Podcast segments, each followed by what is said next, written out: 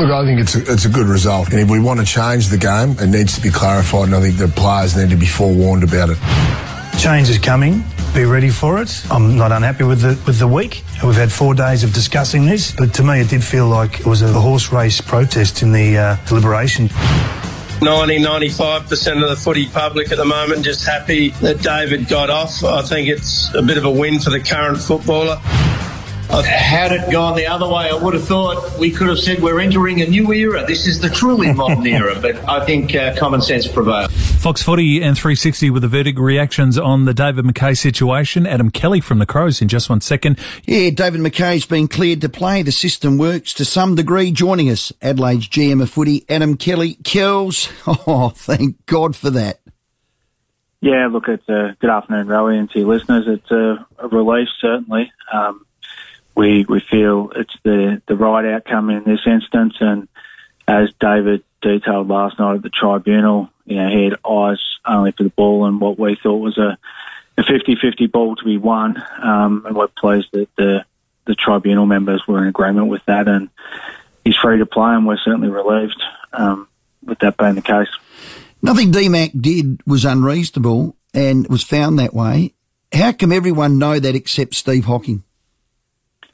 Uh, look, at times in the game, um, there will be incidents that um, almost straddle the, the, the border of um, what is reasonable or unreasonable. And, and I think that um, without speaking for Steve, I, I guess that's one of these occasions where he felt that it was unreasonable and sent it to the tribunal. It's, if anything, has created a lot of discussion and debate this week. Um, what we are all in unison with is uh, the need to protect player safety as best as we possibly can as an industry, and the AFL have made progressive steps towards that end over recent years, which are welcomed. Mm. Um, in this instance, uh, Steve sent it to the tribunal for discussion. Um, I think what is hard to do is when you have unfortunate injuries,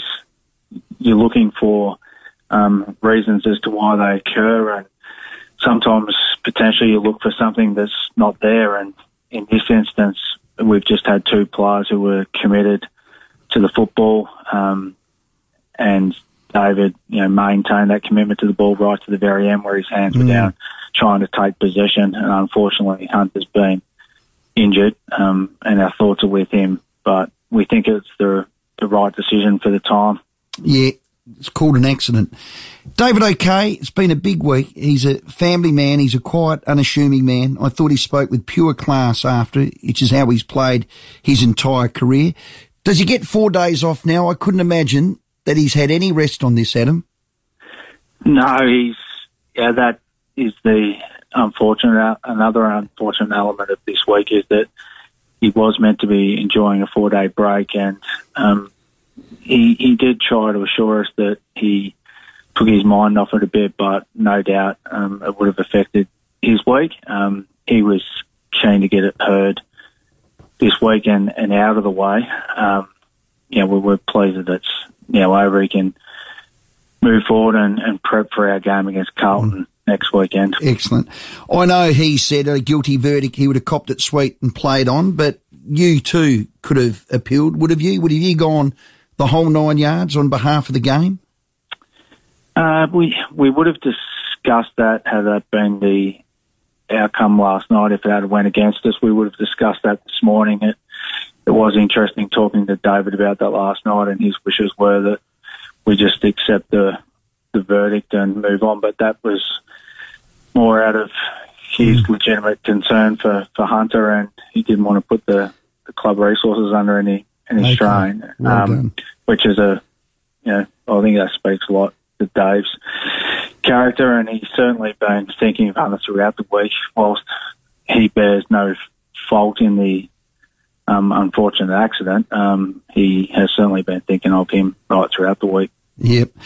Uh, we'll move on. There's a couple of things I'd love to get through with you. Adam Kelly, Adelaide Crows head of football. You copped a 50k COVID breach. Um, it's coming off your soft cap. Port Adelaide today. Uh, photos come up on social media. The AFL has investigated. The lads had food and drink under their feet. They weren't wearing the mask. This is Port Adelaide.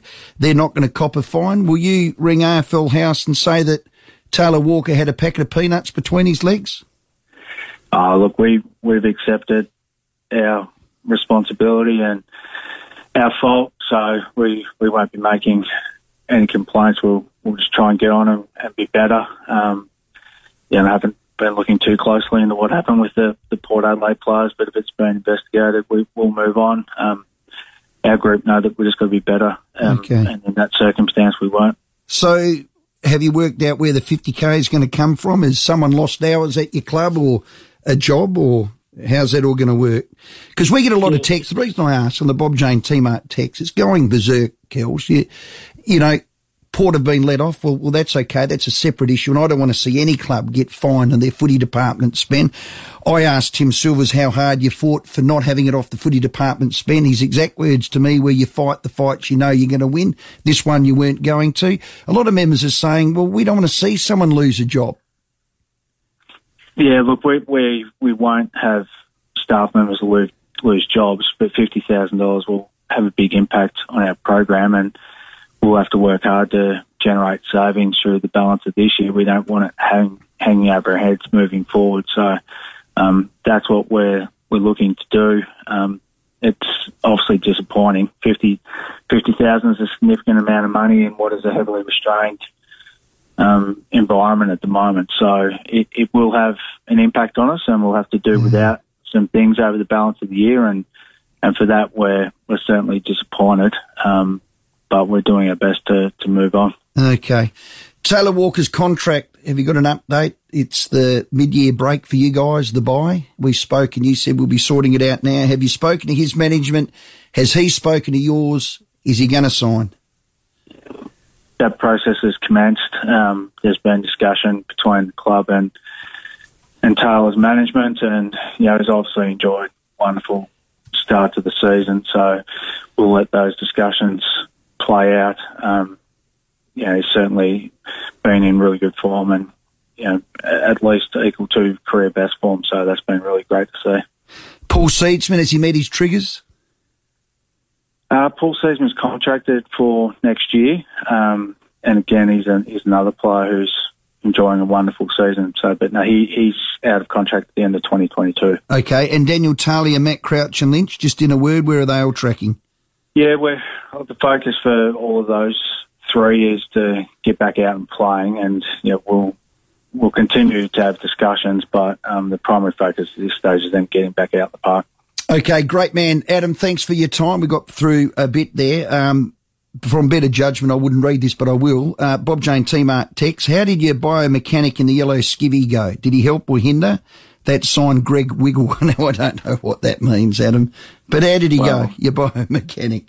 It's very unfair. Um, no, actually, he the the reason that we asked him to present in case was to verify that um, David didn't elect a bump and that he was trying to take possession of the ball right through to the point of collision, and also that Which he, he didn't did. leave the ground.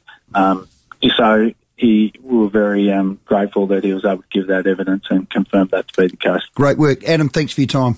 Thanks, Roy. Adam Kelly there, head of football. There you go. So they don't care that Port Adelaide got let off. They've copped their lot as they have class to do so.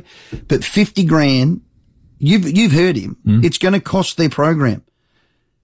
So a couple of Port players have a packet of nuts under their legs. Taylor Walker has a packet of nuts under his legs. One gets the fine, the other doesn't. Now I don't want Port to get it. We've got CD coming on. I'm so glad that those players didn't cost their club 50 grand because I know the burden that's been borne by those eight people in the plane. And I can tell you other players didn't have it on and other people on that bloody plane didn't have it on. And I get back to Tim Silvers and I'd love to get him back on. They needed to go harder at this. They're just fighting the fights they think they can win, and they think they can't win that. 50 grand. So they've moved on. Chris Davies is going to have his say on the Port Adelaide boys getting off. No case to answer here. And Mark Bickley next.